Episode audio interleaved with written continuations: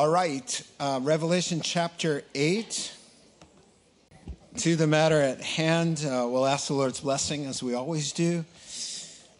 Now, Heavenly Father, with these very sobering and solemn truths before us, the prophecy that unfolds the, the end of the world as we know it, we read about these words that are just so breathtaking. We pray that the Spirit of grace and the knowledge of your love would help us to understand these truths in a way that bears fruit in our lives.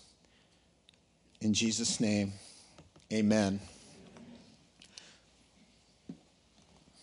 So I was listening to the Psalms the other morning. I like to do that, and I noticed something I really hadn't noticed before. Maybe it's because I was listening um, it has to do with the psalm that we read to open our service, Psalm 136. Uh, the worship leader there listing the various attributes of God or his deeds, reasons to rejoice in the Lord's love. And one at a time, all through the psalm, one after another, the congregation repeats in unison the affirmation, His love endures forever. Well, the first part of the psalm goes fine, and just as you would think.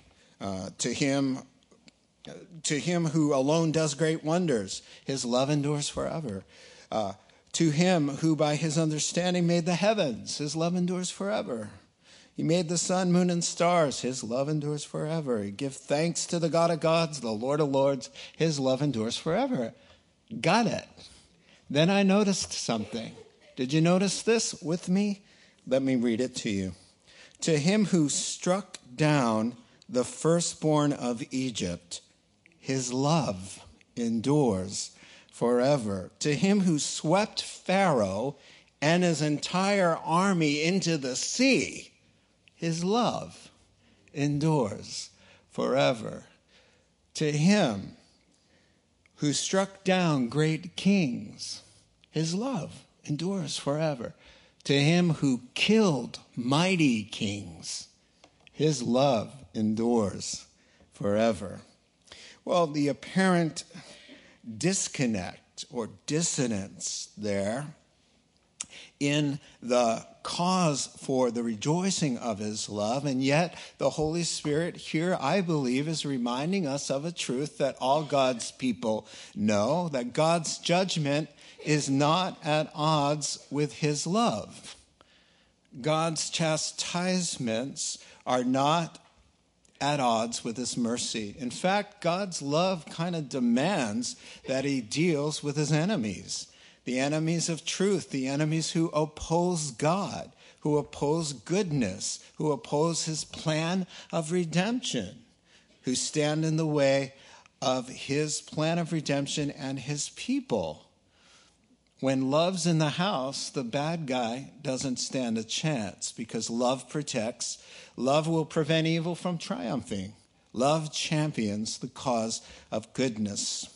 Now, speaking of love, and the firstborn uh, that perished, that first Passover, you know, provision was made lamb's blood, pointing to the greater Lamb of God who would uh, lay down his life for the sins of the world. And you know, for Pharaoh and his armies, you know, there was room in the promised land. Ask Rahab. She not only entered the promised land, but she became honored in all of Israel and related humanly speaking, to the Lord Jesus Christ. So there was repentance available for those great kings because the King of Kings laid down his life in love. And he said, Whosoever will, will not perish. So God's wrath then comes upon the whosoever won't. And I think that is a good framework for understanding as we work our way through Revelation, the unveiling of advanced history, the last seven years of human history. God is judging a Christ rejecting world, He's defeating evil, He's vindicating His people, He's desiring repentance, He's working in a redemptive way, He's reestablishing His word, paradise a place famous for no more crying and no more pain because the old order of things has passed away.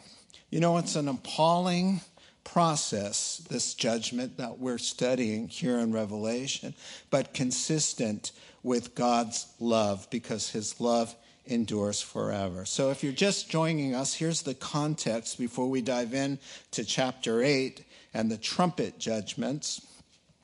Now, uh, the church has been what we call raptured from a verb, uh, from a verse that says the, the Lord will descend from heaven and catch up believers into the heavens to be out of harm's way, as ancient Lot and his family were rescued and removed from the scene before God's wrath was poured out on Sodom. In the same way, we believe, and we believe that the scriptures teach it, that the Lord rescues and removes believers, or his church, uh, before the day of his wrath. Now, 2 Peter chapter 2 really says that this example of Lot and his family being removed before wrath falls is an example to us and suggests that we who are alive at the Lord's coming can expect the same thing.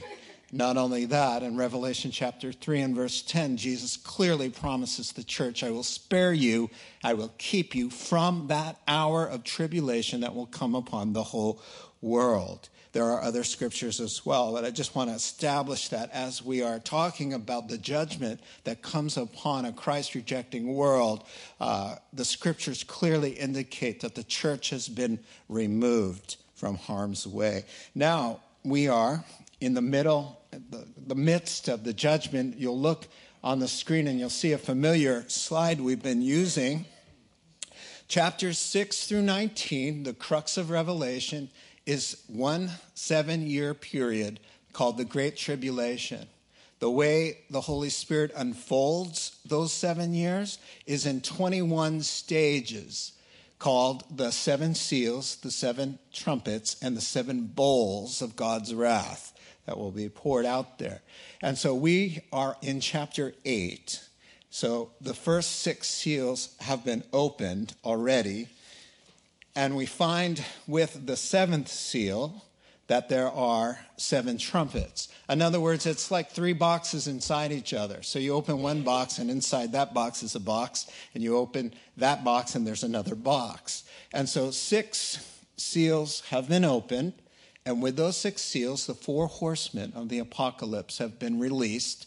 The white horse, the Antichrist, is on the loose and is out with his mind numbing deception. And then the red horse, the, the fiery red horse with the global wars raging. And then the black horse, speaking of famine and economic and financial collapse globally. And then finally, the, the pale horse, a major loss of human life, a quarter of the earth's population perishing. Now, chapter 7, to get you up to chapter 8, was what's called a parenthetical. It just gave us some information in between these judgments. In the wake of all this massive death, chapter 7 lets you know what's going on spiritually. Well, the gospel is being preached and people are getting saved, because his love endures forever. So in chapter 7, we hear of 144,000 uh, Christians from Israel. They become Christians and evangelize the world preaching the gospel. And we also hear in chapter 7 that there are multitudes of believers coming to faith, but they're being martyred. They're dying for the gospel in the tribulation period because Faith in Christ is a death sentence in the Antichrist kingdom. And it's not just faith in Christ, it's anybody who will not worship him or take the mark of his name, the mark 666 upon the forehead of the hand. It was really hard to understand what that means, uh, but we know this to, to not acknowledge him and worship him will cost you your life. And of course, Christians, by it seems, the millions will not and therefore will be martyred. Now we are up to chapter 8. Thank you for the slide. Now it's time to open that seventh seal and expose the seven uh, trumpets. And we're going to take a look at that. Things are going to pick up and intensify as they do, because uh, as each stage unfolds, things seem to get worse and worse. So let's read the entire chapter. It's only 13 verses, and then we'll walk back through it for a closer look and glean some insight. So that brings us to Revelation chapter 8 and verse 1. When he, speaking of the Lord Jesus, opened the seventh seal, there was silence in heaven for about a half an hour. And I saw the seven angels who stand before God, and to them were given seven trumpets. Another angel, who had a golden censer, came and stood at the altar he was given much incense to offer with the prayers of all the saints on the golden altar before the throne. The smoke of the incense, together with the prayers of the saints, went up before God from the angel's hand. Then the angel took the censer, filled it with fire from the altar, and hurled it on the earth. And there came peals of thunder, rumblings, flashes of lightning, and an earthquake. Then the seven angels who had the seven trumpets prepared to sound them. The first angel sounded his trumpet, and there came hail and fire mixed with blood. And it was hurled down upon the earth. A third of the earth was burned up, a third of the trees were burned up, and all the gra- green grass was burned up. The second angel sounded his trumpet, and something like a huge mountain, all ablaze, was thrown into the sea a third of the sea turned into blood. A third of the living creatures in the sea died, and a third of the ships were destroyed. The third angel sounded his trumpet, and a great star, blazing like a torch, fell from the sky on a third of the rivers and on the springs of water. The name of the star is Wormwood. A third of the waters turned bitter, and many people died from the waters that had become bitter. The fourth angel sounded his trumpet, and a third of the sun was struck, a third of the moon, and a third of the stars, so that a third of them turned dark. A third of the day was without light, and also a third of the night. As I watched, I heard an angel that was flying in midair call out in a loud voice Woe, woe, woe to the inhabitants of the earth because of the trumpet blast about to be sounded by the other three angels. So we'll pause there because I think there's enough there to reflect upon for this morning. Now, the very first Christian sermon preached publicly on the day of Pentecost in Acts chapter 2 went something like this. In the last days, God says, I will pour out my spirit on all people. I will show wonders in the heavens above and signs on the earth below blood and fire and billows of smoke. The sun will be turned to darkness and the moon to blood before the coming of the great and glorious day of the Lord, and everyone who calls on the name of the Lord shall be saved. First Christian sermon, Acts chapter 2. So we've been hearing about what we're reading for 2,000 years. Not only that, the day of the Lord has been mentioned and preached about and expounded upon 18 times in the Old Testament, and then another seven times in the New Testament. So, what we are reading isn't disjointed, it's the blow by blow graphic portrayal of what 66 books or 65 books have been saying the whole time from the very beginning. So I don't know what it is about, oh, we're preaching Revelation, like it's a big surprise, like it's something different. There's nothing unique about Revelation except we're actually seeing the prophetic word blow by blow in 21 phases laid out before, just what exactly has been taught to us all along. And so to skip over Revelation when A, the Lord Jesus Christ says this is the only book that comes with an automatic blessing for reading and studying it. Blessed are you who hear the words. You get an automatic blessing because there's something about the truth revealed in this prophecy that will produce fruit in your life a fear of the Lord that keeps you from evil, a holiness, a love for evangelism, a compassion for souls. It's just ridiculous idea for you to just leapfrog over portions of scripture because it makes people uncomfortable. The scriptures say, therefore, comfort one another with these words. These words are comforting and edifying. And, and if the Lord didn't want us to study this book, he wouldn't have included it in the canon of Holy Scripture. He says, This is an unveiling for my servants. Read it and be blessed. Therefore, I finish my defense of why we are in the book of Revelation. But it's Sunday morning. Yeah, it's Sunday morning and we're in the end of the world here. So let's let's let's proceed. Now, this chapter kind of splits in half, and that's how we'll walk through it. The first half, the silent preparation, verses 1 through 6, and the next half, the last half, the first four trumpets are sounded, verses 7 through 13. So let's walk through and consider this impressive silence in heaven that John says felt like to me about a half an hour. Well, apparently, this silence is saying we're at a pivotal turning point. There's really no going back now. Something has changed. Uh, commentators say that the seal judgments that we've already opened really is about God uh, taking away restraints and letting human evil find its wider expression.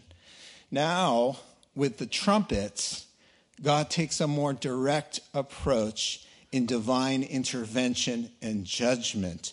And in this silence, two things are happening. First, angels are armed, and secondly, prayers are being answered. So, this startling, dramatic silence is a big contrast to what has come before. And it's quite sobering to picture trillions and trillions of beings in heaven uh, become silent, considering the boisterous activities. The four living creatures cry out day and night before the throne of God about his holiness. The cherubim and the seraphim have been actively praising and ministering there, multitudes upon multitudes of angels in joyful uh, assembly. Innumerable numbers, it says, as the sands on the sea. Of, of redeemed human beings of every language, every nation, every tongue, as many as no one can count. You cannot count them. So you got to picture trillions and trillions of beings with harps and singing and speaking and carrying on and rumblings and peals of thunder. Heaven is a happening place. But when the Lord opens seal number seven, a deafening silence falls over the entire kingdom of heaven. Everybody is silent is it the very first time in all of eternity that the four living creatures cease praising God and are silent? Very first time. Can you imagine what it felt like for trillions of beings all to be present and then suddenly silence? Look at how awkward it is here with a couple of hundred people for five seconds. Let's just, just go for five seconds, all right? See if you can do it with me, all right?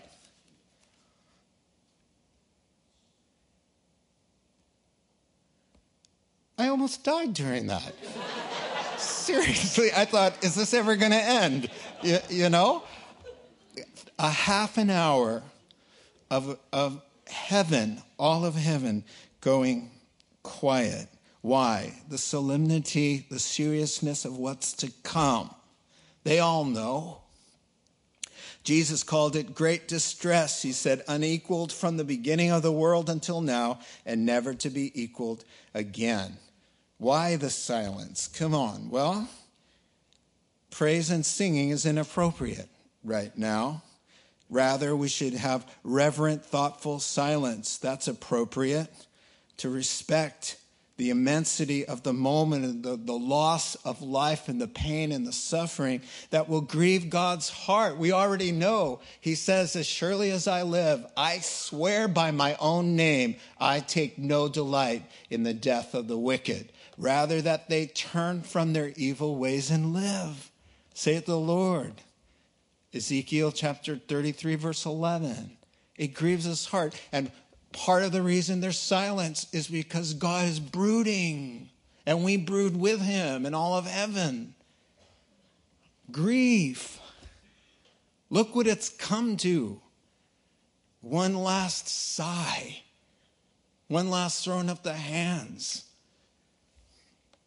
Peter said it this way in his second letter. He said, In the last day, oh, there'll be scoffers and they'll be saying, Where's this so called coming he's promised? Everything's gone on pretty much the same since all of creation. But then he says this But don't forget this one thing, dear friends, with the Lord, a day is like a thousand years, and a thousand years are like a day. Now, here, here's his heart and related to the silence. The Lord's not slow about keeping his promise. He's been putting this day off on purpose.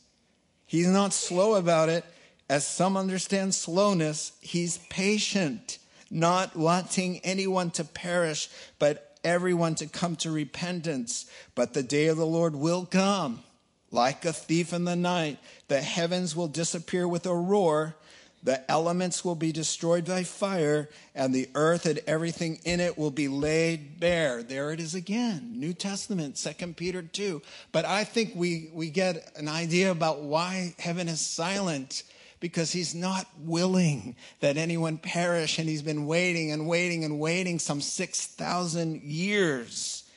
But the day has come, and God's patience has run out in God's estimation, there's nothing more redemptively speaking to be gained. In his wisdom, in his knowledge, there's nothing to add to his glory, there's nothing to add to holiness, and there's no point of going on in God's mind. And now it's time to be quiet and consider that that day that he's been putting off, that he didn't even want to happen, here it is when the Lord laid the earth's foundation, the morning stars sang together and all the angels shouted for joy. But now it's time to shake that foundation and dismantle the, uh, the, the building that He made, the earth.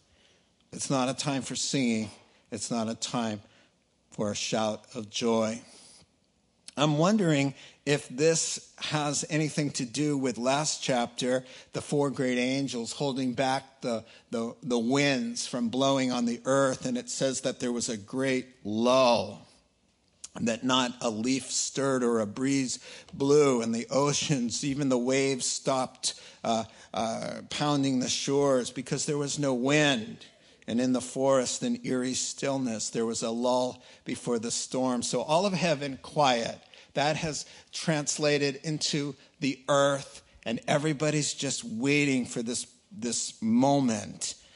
Be silent before the sovereign Lord, said Zephaniah, for the day of the Lord is near.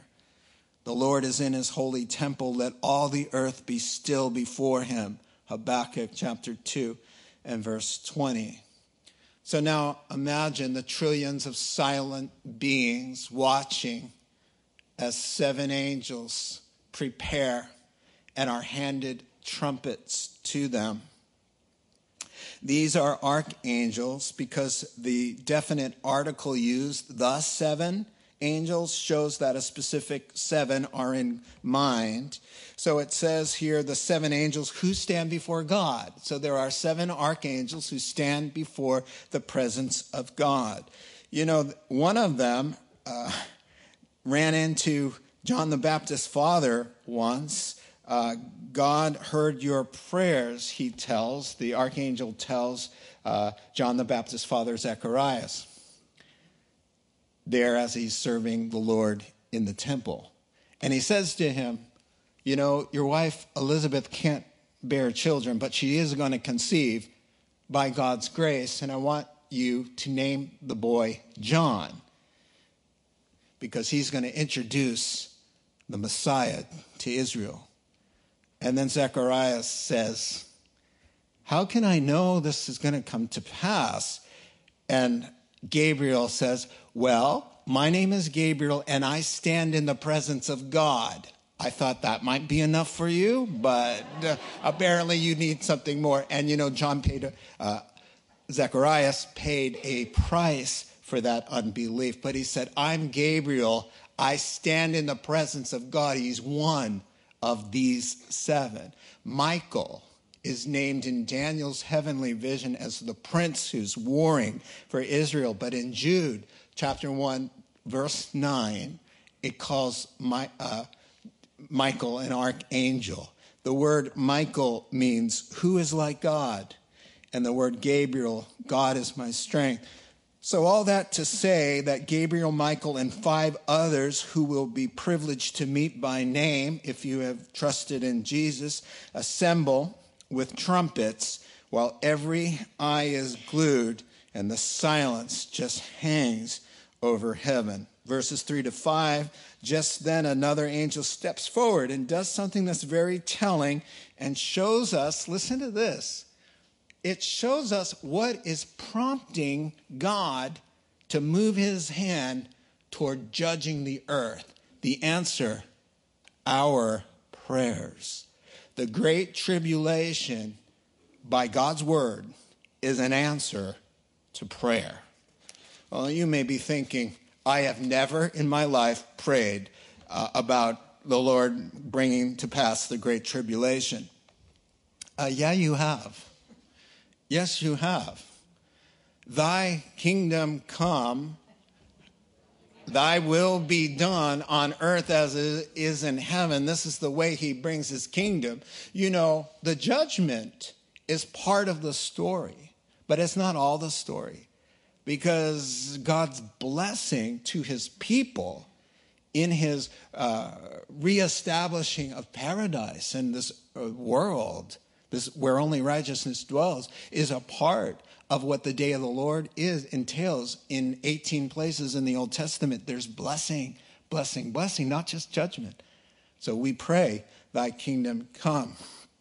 Now, before the trumpet is pressed to the archangel's lips, there's something uh, the Holy Spirit wants God's people to know. And he says the tribulation is a direct answer to prayers. Well, we've seen the prayers of the suffering who have been persecuted and martyred there in the tribulation. But your text says those prayers are the prayers of, quote, all saints. And by the way, the word saint doesn't mean moral perfection, as most of you know. It comes from a Greek word, hagios, which means to be separated from sin and the world and to God for his purposes. That's all it means. Now, the symbol of wavering, waving, I should say, smoldering censers filled with incense are defined for you. I love it when there's kind of an image and then he says, This is what it is. What it is is the prayers of all the saints. Now, here's a slide of kind of what's going on here. Moses uh, was told by the Lord when he was building the um, tabernacle. Now, this is different. This altar of incense is different from the brazen altar that was used for the animal sacrifice. This stood before the, the temple curtain or veil that, that, because of Jesus' death, was torn in two, separated the holy place from the holy of holy holies, right? The Ark of the Covenant's behind that curtain, where the presence of God dwells. Now, the altar of incense, there was a special recipe of these um, wonderful spices that could only be used to signify the prayers of God's people, the intercession of God's priest on behalf of the people. And so blood once a year was placed by the high priest on those four little, they called them horns of that altar, signifying also that Jesus' blood and Jesus' atonement is what intercedes for us 24 7. But generally speaking, it's thought of these, and they were to burn 24 7, meaning God just delights with the prayers of his people they are sweet to him. They matter. They are in a gold censer of value to God. Fragrance, he receives them. He's listening. He takes delight in them. And this is the, the, the symbol going on. You see the censer more up close, swinging. And this is what John is seeing, something like this. And, and he's being told it's the prayers of God's people and they have culminated, thank you for that slide, they've culminated in this that God now is ready to move his hand on behalf of his people.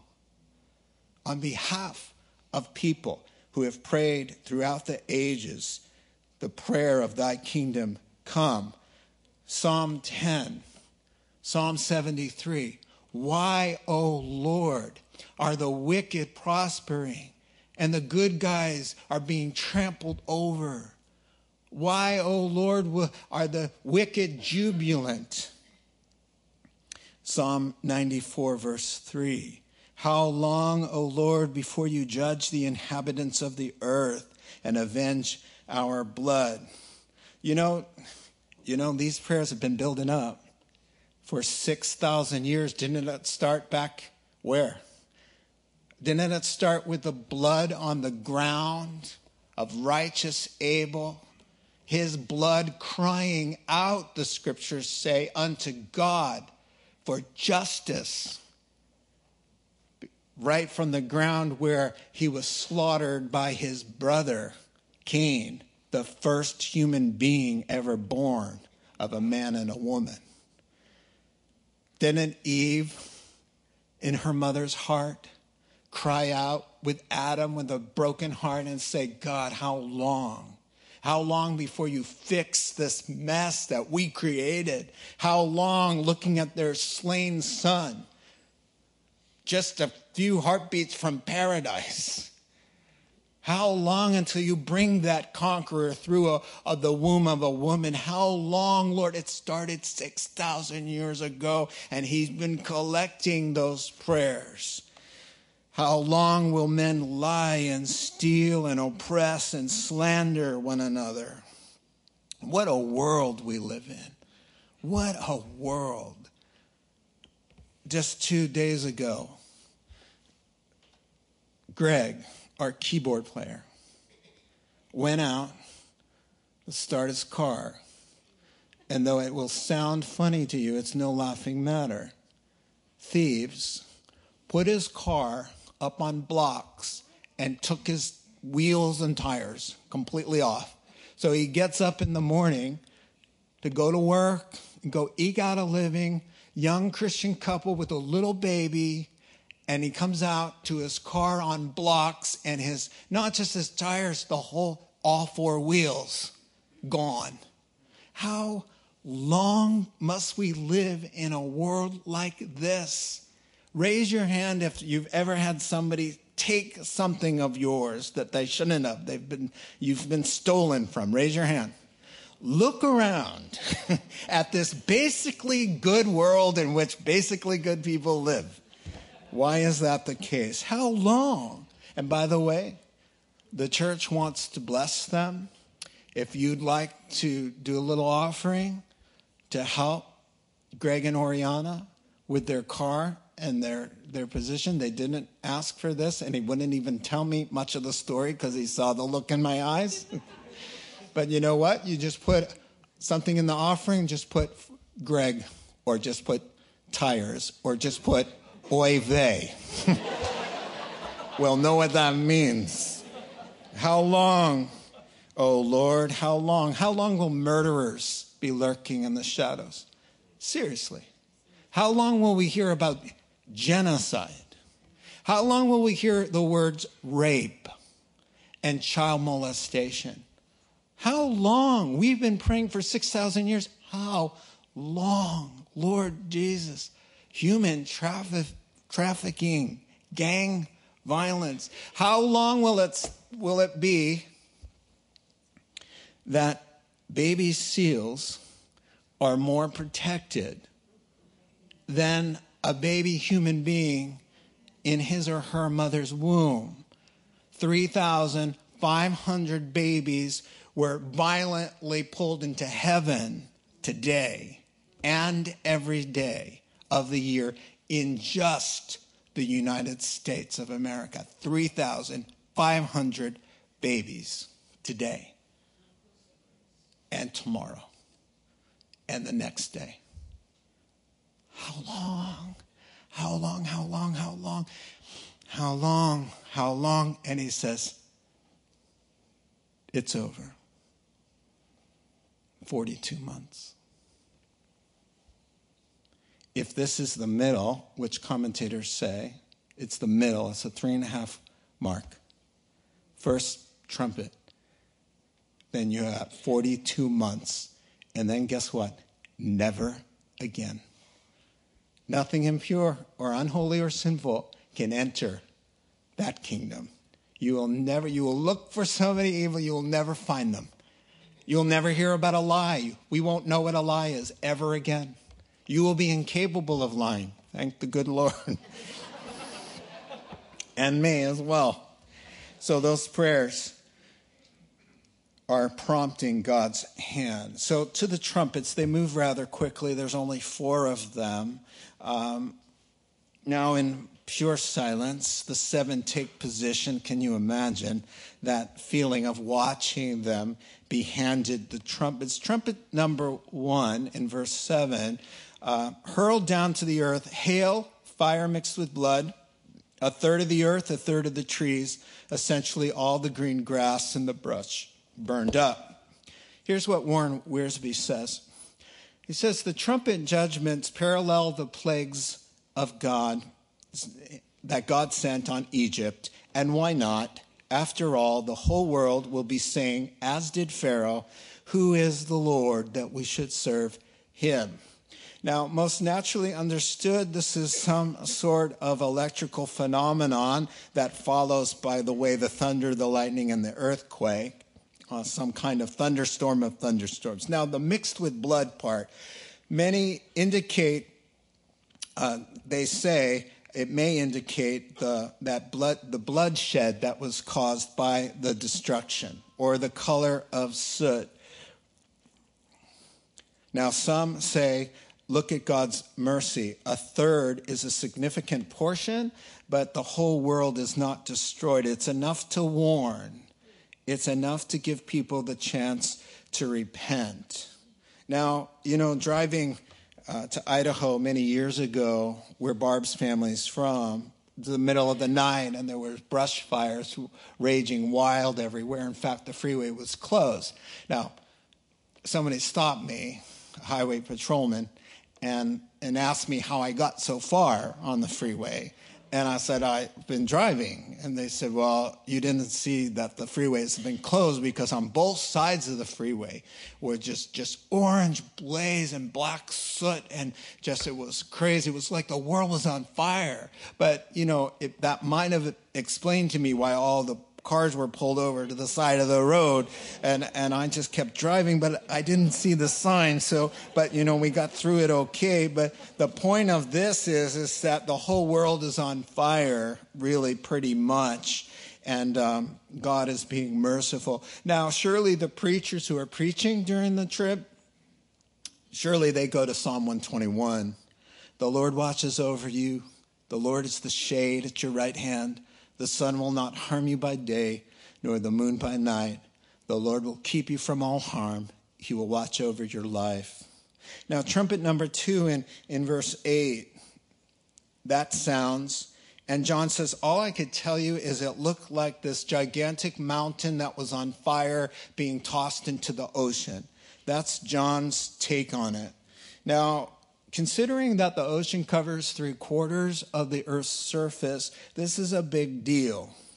Now, uh, commentators say meteor, an asteroid, I mean, they're all out there. You know, they start at one mile by one mile and they travel at 30,000 miles per hour.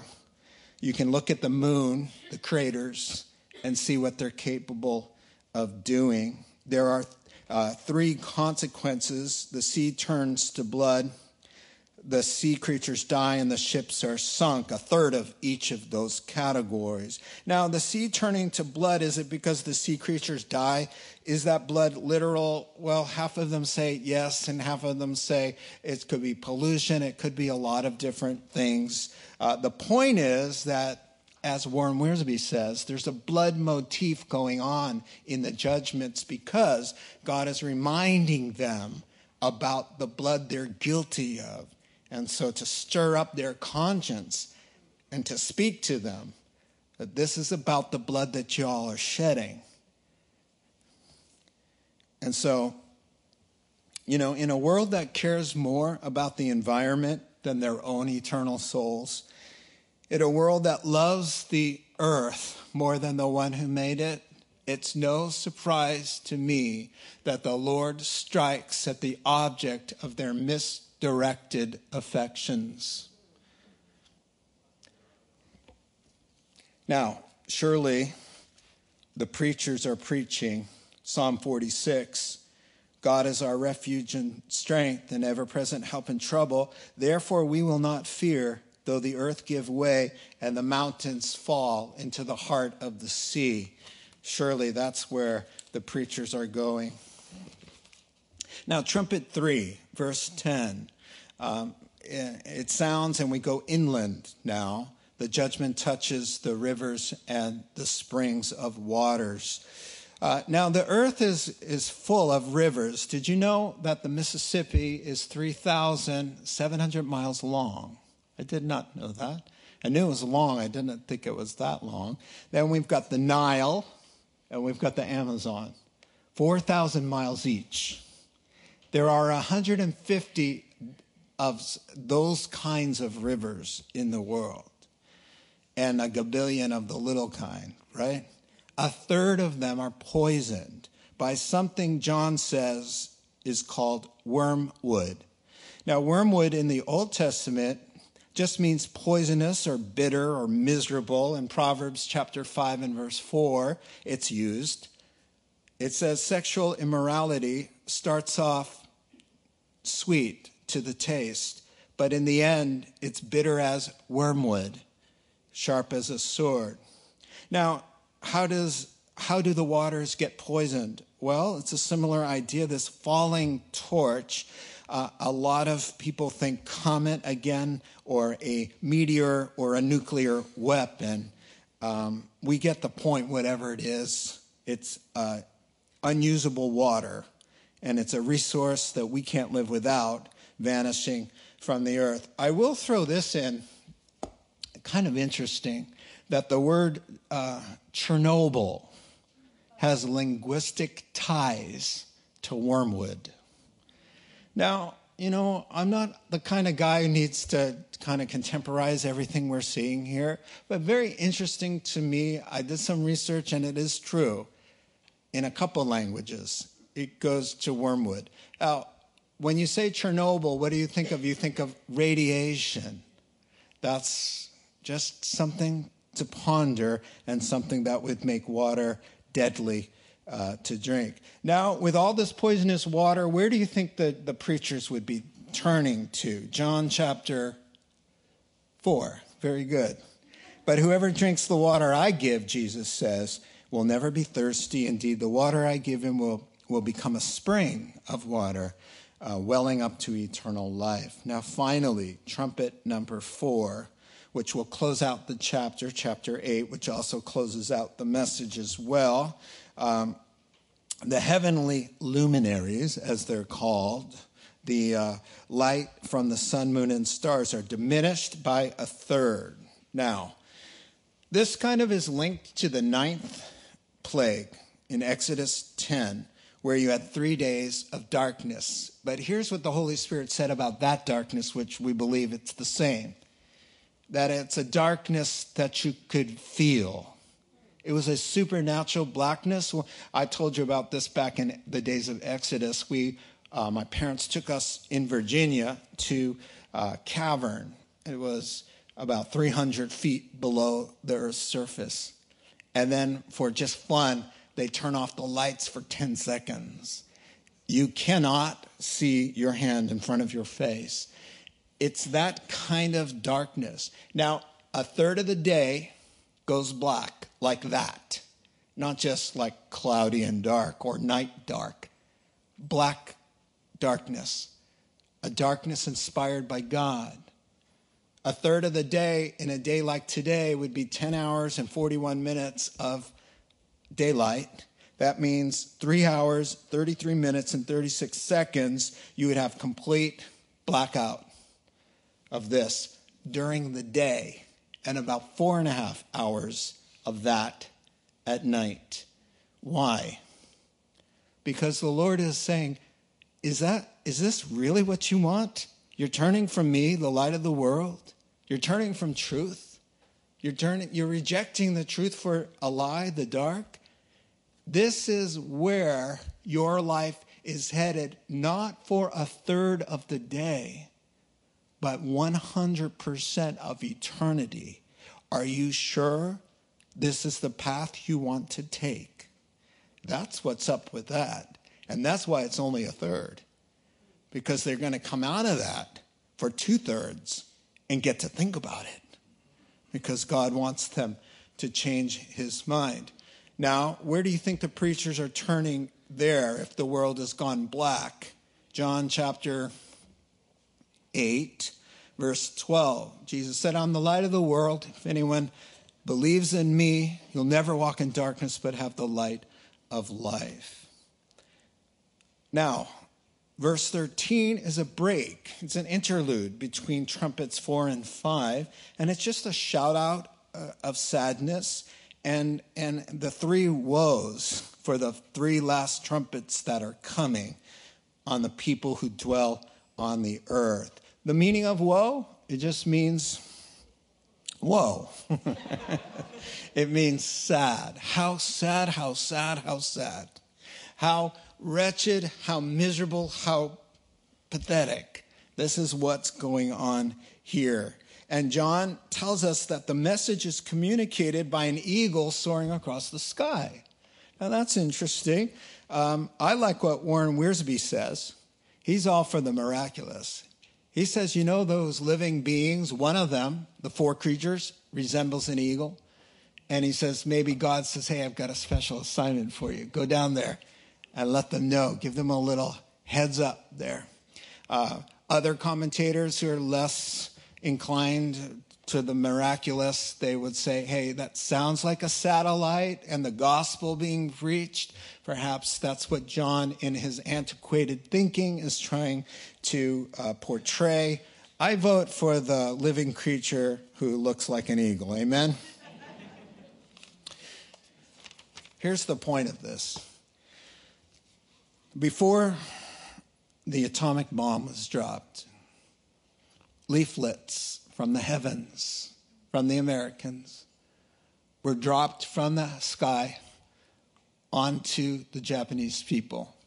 And let me read to you what they read in Japanese, just a portion of it. To the Japanese people, America asks you to take immediate heed of what we say on this leaflet. We are in possession of the most destructive explosive ever devised by man. A single one of our newly developed atomic bombs is actually the equivalent in explosive power to what 2,000 of our giant B 29s can carry on a single mission. The awful fact is one for you to ponder, and we solemnly assure you it is grimly accurate. You should take steps now to cease military resistance. Otherwise, these weapons will be fully employed. And they ask, they call for evacuation and to take cover and all of this. Well, you know, the woe, the woes, is God's way of saying, seriously? It's God's leaflet from the sky to the inhabitants of the earth that just says, You think this was bad. There are three more coming. There'll be great loss of life. Turn, turn and repent. Come to me, all who are weary and heavy burdened, and I will give you rest. Can I close with what I would say is proof, absolute theological proof, that the church is not on the earth at this moment. And in my humble opinion, it is something you can always look to and say, see, there's no way. One scripture that says we are out of here. All right? Let me show it to you and I'll read it to you. Keep in mind that this is how Jesus describes the coming of the Lord and the end of the world. As it was in the days of Noah, here we go, so it will be at the coming of the Son of Man, the Son of God. For in the days before the flood, people were eating and drinking, marrying and giving in marriage, up until the day Noah entered the ark. And they knew nothing about what would happen until the flood came and took them all away. That is how it will be at the coming of the Son of Man. Two men will be in the field, one will be taken, one will be left. Two women grinding with a handmill, one will be taken, one will be left. He says, when he appears, that it, there's a surprise element, that the people on the earth are business as usual. They're going to weddings, they're planning engagement parties. There, there's, no, there's, there's no idea that something's coming. Folks, can you imagine that at the end of the fourth trumpet that nobody knows anything's coming? There's an eagle flying around telling them, whoa, whoa, whoa. They've already said, let's say this mountains on fire falling into the sea, a quarter of the earth's population, that is 1 billion, 500 million people, have perished. Earthquakes and all of these flaming torches into the sea, a third of the rivers, a third of the world, all the green grass, the whole world's on fire. And can you picture someone say, Hey, are you going to Marge's wedding on Tuesday? I don't think so. There's no business as usual at the end of the fourth trumpet, let alone the rest of them.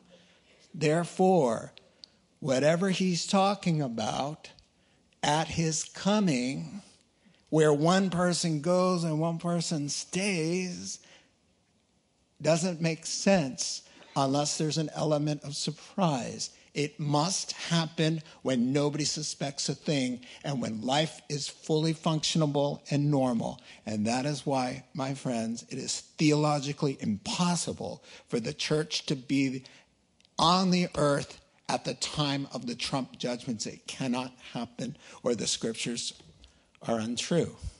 So, fortunately for all of us, the scriptures are true, and we can comfort one another with these words. Let's pray together. Heavenly Father, we thank you for your great love and the revelation of your word and these truths that just grab us by the heart. We can just scarcely take them in, but we thank you, Father, for your promise to be a refuge to us and not appoint us to the day of wrath, but to keep us from that hour. Thank you for those promises. And help us, Father, to be stirred up with compassion in our hearts for others who don't know you, to pray more often, to see that our prayers are valuable to you, to just spend time with you instead of picking up a book or watching TV, to be able to spend a little time with our Father in heaven because you delight in us. We thank you for this time. In Christ's name, amen.